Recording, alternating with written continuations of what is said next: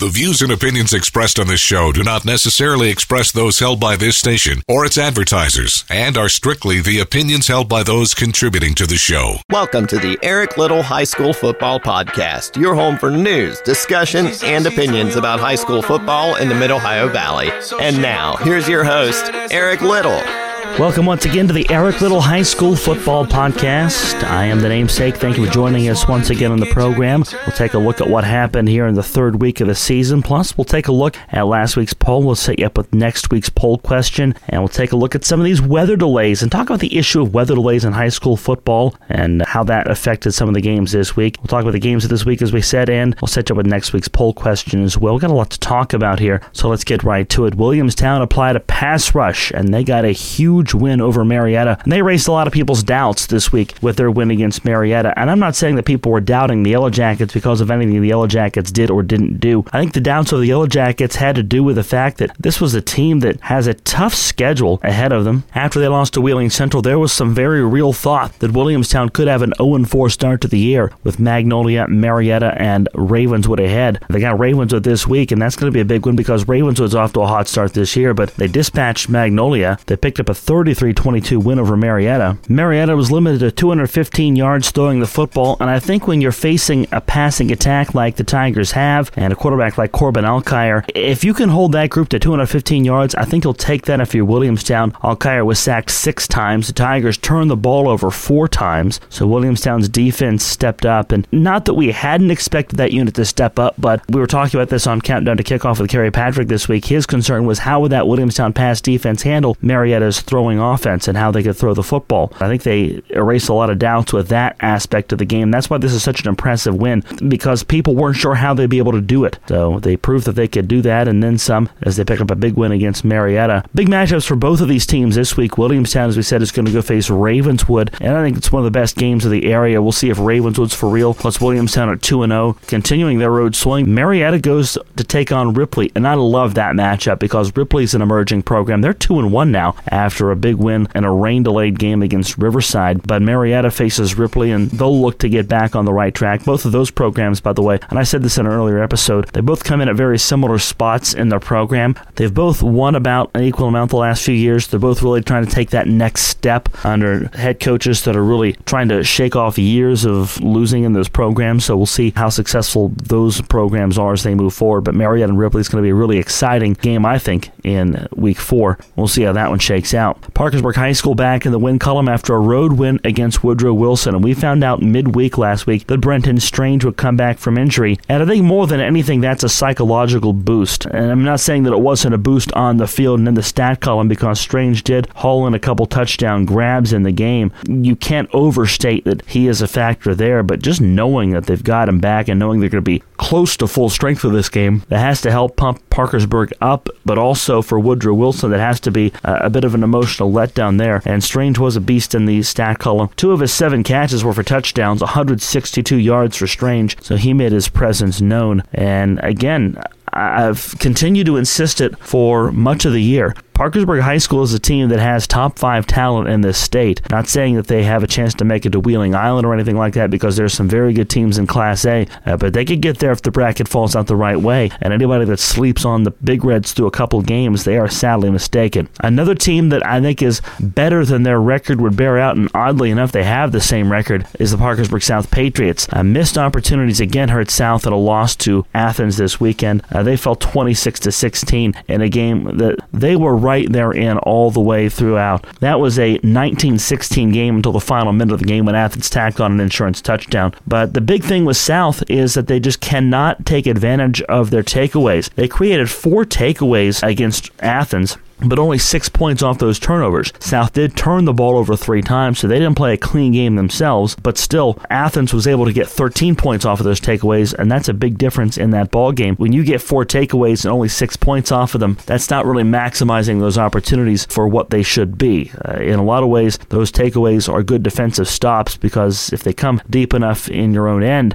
they can really take the heat out of a hot kitchen. But if you can't convert on those and step on your opponent's throat while they're down, essentially, and use that momentum to get back into the game or to build a lead, then you're really not taking advantage of those to their fullest extent. Again, the Patriots have been good at creating takeaways. They have seven takeaways in the first three games this year. And they played an Athens team that's good at coughing up the football. Athens with 11 turnovers in their first three games, not the Athens program that they've been known to be the last few years. And I'll be honest, no disrespect to Athens, I wasn't impressed. I didn't see a, a team that had the discipline that you would expect out of a program like they've got. They've got a lot of talent. They have loads of talent. Uh, good receivers. They've got speed. A pretty good running back in Evan Adams and a good quarterback in Clay Davis. But I just wasn't impressed with how they handled themselves as a whole in that game. Parkersburg South. Not saying they should have won, but that and the University game are definitely games they could have won. You could easily be looking at a 3 0 South team right now. Unfortunately, they've just had some mistakes to uh, work out that they've not been able to work out. We'll see how they do against Princeton this week at doing that. Ritchie County got a big win over Frontier, and we'll talk a lot about the Rebels because uh, I owe them a bit of an apology after last week's broadcast and after last week's incidents. Uh, Ritchie defeated Frontier 20 to 13, and that running game for Ritchie County too much for Frontier to handle. Ritchie County ran the ball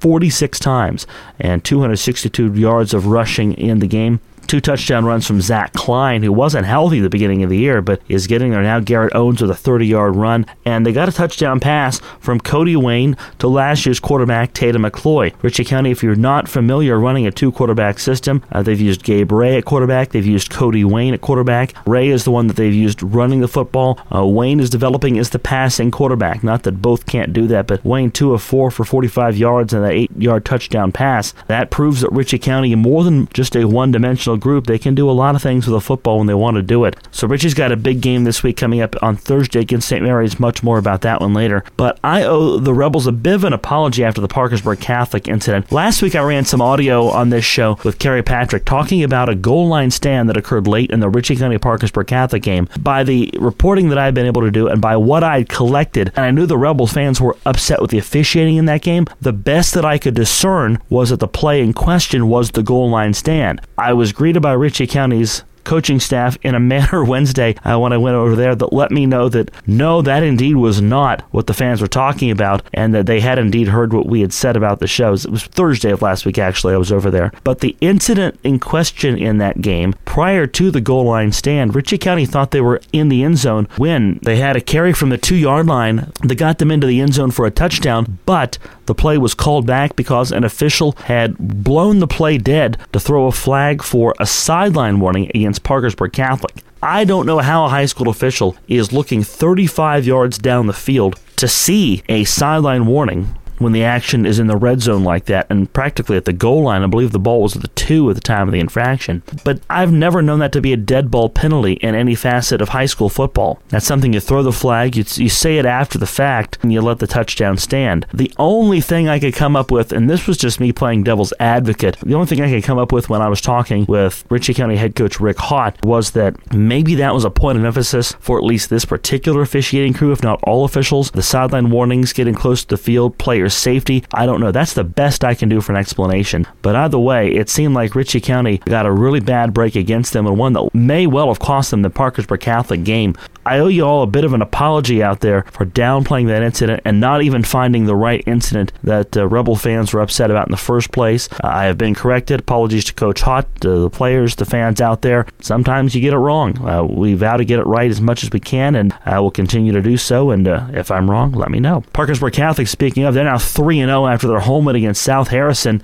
We've talked about that before. That's not altogether a shock. South Harrison did go up 13 0 in that game before the Crusaders off uh, a scoring barrage, and they never looked back. The end result not altogether shocking because we've known this South Harrison team wasn't what they have been last year, and they're not the perennial state favorites that they were under Brad Jett. But to see Catholic down 13 points and still come back to win, that's a big deal. That's a big ticket item as Catholic goes to 3 and 0. What I had been looking at for Parkersburg Catholic all year long is the idea of a winning season. When you go 0 and 8, it's hard to project the playoffs for a team like that, but you know, winning season is probably a pretty good goal for that group, or maybe even 500 in light of a winless season, or at least for most groups, that's a pretty good goal. But you look at this Parkersburg Catholic team at 3 0 now, and it's Kerry Patrick actually of DepthChartWC.com when he's been on the program. He's been the one that's talking about playoff points with this group. And I want to take a look at some of their schedule because he has a very, very good point. Where will the playoff points come from? Catholic's going to go on the road to play a Wirt County team that's really struggled this week. They lost to Gilmer on Friday, and Gilmer has really had a rough go of it the last few years.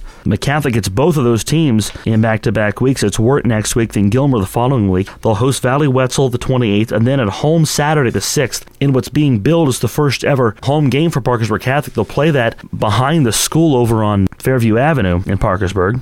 And they also host Notre Dame the following week, and then Williamstown and Hannan to wrap up the season. Of those opponents, Williamstown is the only one that's likely to have a winning record the rest of the way. But that is a very weak schedule the rest of the way for Parkersburg Catholic to deal with. So, as I said last week, their marquee win, the win that gets them into the playoffs if they get in, may well be that Ritchie County win because the Rebels are going to win some football games this year. They're 2 and 1 right now, a strong chance to get a win Thursday against the St. Mary's team that struggled. But Parkersburg Catholic being able to take one in week two from Ritchie County, that may make their season. Right now for Catholic, you got to stay healthy and you got to pick up wins. Those are jobs one and two for that Crusaders bunch. There's no doubt that they can play with anybody. Uh, they got guys that could be on any team in this area. Ty Sturm and Jeb Boyce included. Xavier Colley coming along as a quarterback. But that schedule is particularly soft the rest of the way. So for Parkersburg Catholic, six wins, seven wins, eight wins, that's not out of the equation. And that's how many it may take to get this team into the playoffs. And that says something about their strength of schedule. That may be something that, as they build this program, they may want to look to strengthen next year. I know that a lot of teams dropped them last year, and there weren't many teams that wanted to pick them back up. So it was tough for them to make a schedule this year, or tougher than I'm sure they would like for it to have been. So it's hard to tell how much flexibility they'll have with that, but we'll see how they do that as they build that program. Magnolia was routed at the hands of Shady Side this week. Things don't get easier for the Blue Eagles as they will face River. That's a rivalry, but River has struggled with numbers, but you know they're going to give their very best to the Blue Eagles. Speaking of struggles, how about St. Mary's? Roane County ended a 13 game losing skid against the Blue Devils, uh, and St. Mary's has got a short week to prepare for Ritchie County. It's all of a sudden a game that has gone in St. Mary's favor a lot of times the last few years, but now it looks like the worm has turned in that rivalry. Ritchie County is going to be the favorite at Bill Hamlin Stadium on Thursday as the Blue Devils, now at 0 2,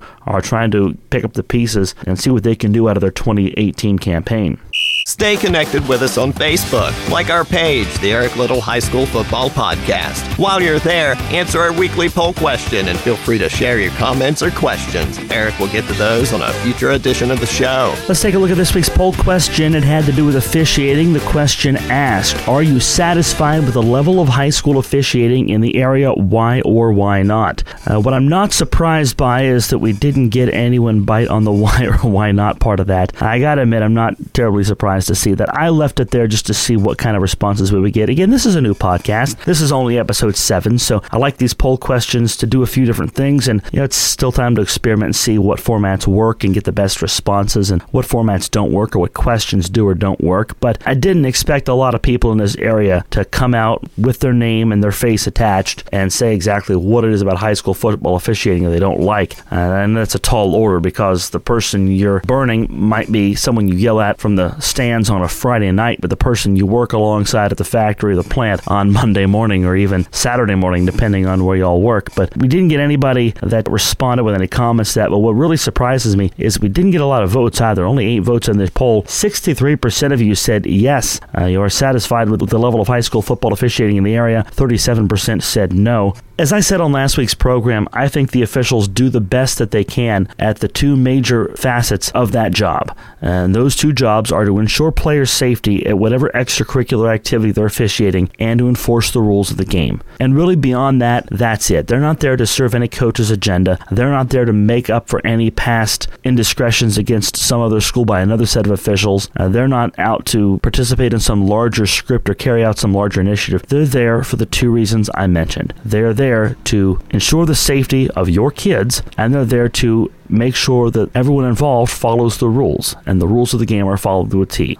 But they're human. Like I said, these are people that work in plants and factories and jobs like you and I. Maybe it's a delivery truck driver, maybe it's somebody that is a shift supervisor at some local plant that has the ability to get out of work at 2.30 or 3 o'clock on X amount of days to go officiate. Football is one where you see a lot of people double up and do JV, middle school, high school, sometimes even college games on Saturdays, Pee Wee games on Sundays. So, as we said earlier, earlier, the, the opportunity is out there if you want to become an official to officiate a lot of different games. And look at basketball. Look how many games those folks log in a season. It's not out of the realm for them to log four or five games a week for the better part of three and a half to four months. And if they want to continue it into the summer and the fall with the AAU and the fall leagues, they're certainly out there and they'll certainly take you. And that really gets to the point of why I wanted to bring this up because we have got to find a way to get new people into that system. We got to deepen the pool because there are a lot of officials out there that do the best they can, uh, but their bodies are failing, their legs are failing, their mobility is an issue, and their liability to themselves and to the game. But also their eyesight's failing, their senses are failing. Been doing this for a long time, and they need somebody to relieve them. So please step up and do that if that's you. If you're young, if you're just out of high school and you want to stay connected with high school sports, and there's nothing wrong with that. Don't just go sit up in the stands necessarily and, and be the fan that yells at that official. Maybe consider being the official. Maybe if being a cop or being a law enforcement officer appeals to you, but you don't want to go through all that, well, be an official. Lay down the law.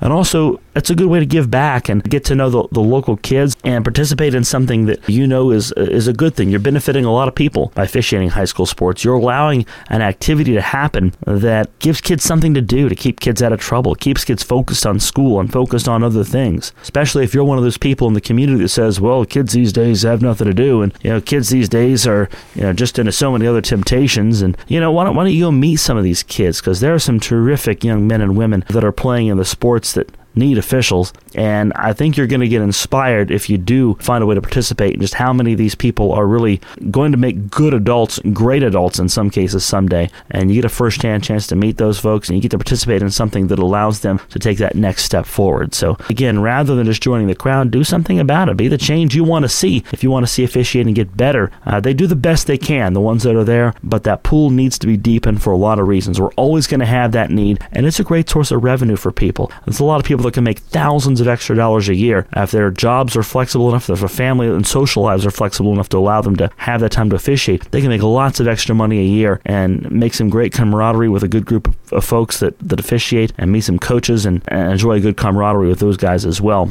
But either way, we got to get new people, and I'm not sure how that's done. Uh, maybe it's to raise the pay. That's a good way to do it. Maybe it's to offer some incentives, uh, free training. I, I don't know, but I feel like that's the thing the SSAC is going to have to look at down the road. And they probably know that that's an issue that they face. They've been talking about it when we visit them for the football meetings for the last several years. They know that their pool of officials is getting older and needs replaced and needs replenishing and is in constant need of that. But we're now maybe starting to get to the point where they need to take some real steps to make sure that happens. And by real steps, I mean offer more money, offer greater incentives for officials, whether it's maybe offer mileage pay, bonuses. If you work a lot of games, bonuses if you train officials. Maybe if you're a veteran and you step down and work a JV or middle school game just to work alongside someone that's new, uh, maybe offer you a bonus for that. A peer assistance program. I don't know, something to incentivize both older officials to work with new officials and new officials to get into the game. But we got to do this and do it in a hurry, or else we're going to be in a staffing problem.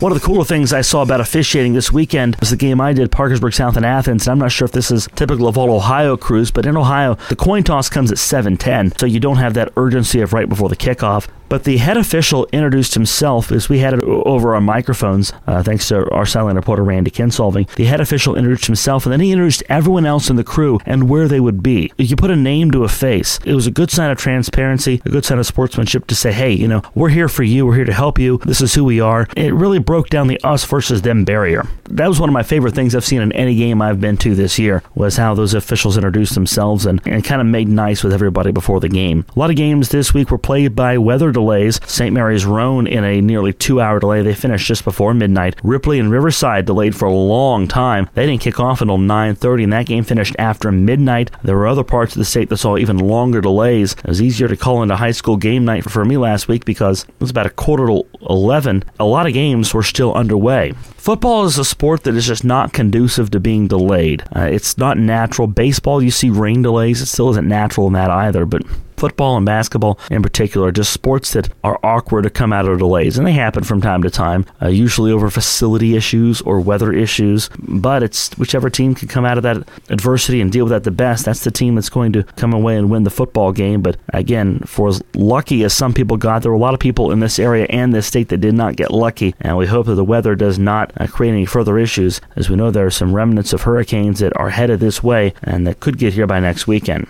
Our games the week this week that we'll look at Magnolia and River in a big one. Again, Magnolia has had two tough losses in as many weeks, and River's down numbers wise, so that may be a little easier for Magnolia to deal with. But if there's anybody the River's going to get up for at this point of their schedule, you know, Monroe Central and Frontier being the others, I think Magnolia is a team they'll get up for. So that should be a tighter game than maybe uh, the stats and the records would indicate. St. Mary's has a big one with Ritchie County. Ritchie County is two and one this year, and they're looking to rack up wins as they continue their push to the playoffs. St. Mary's needs to show some signs of life in a hurry, or else any hopes of a winning season, much less the playoffs, are going to be dashed. That's a Thursday night special. More about that one in a second. And PHS Capital because PHS got Brenton Strange back last week. You'd expect Dylan Shaver to be on his way back in the next week or two. That's a team that's starting to get healthy at the right part of their schedule. Capital, by and large, is the undisputed number two team in Class AAA in this state. Martinsburg running away with Class AAA right now. But everyone largely says, the experts largely say Capital is probably the second best team in the state right now.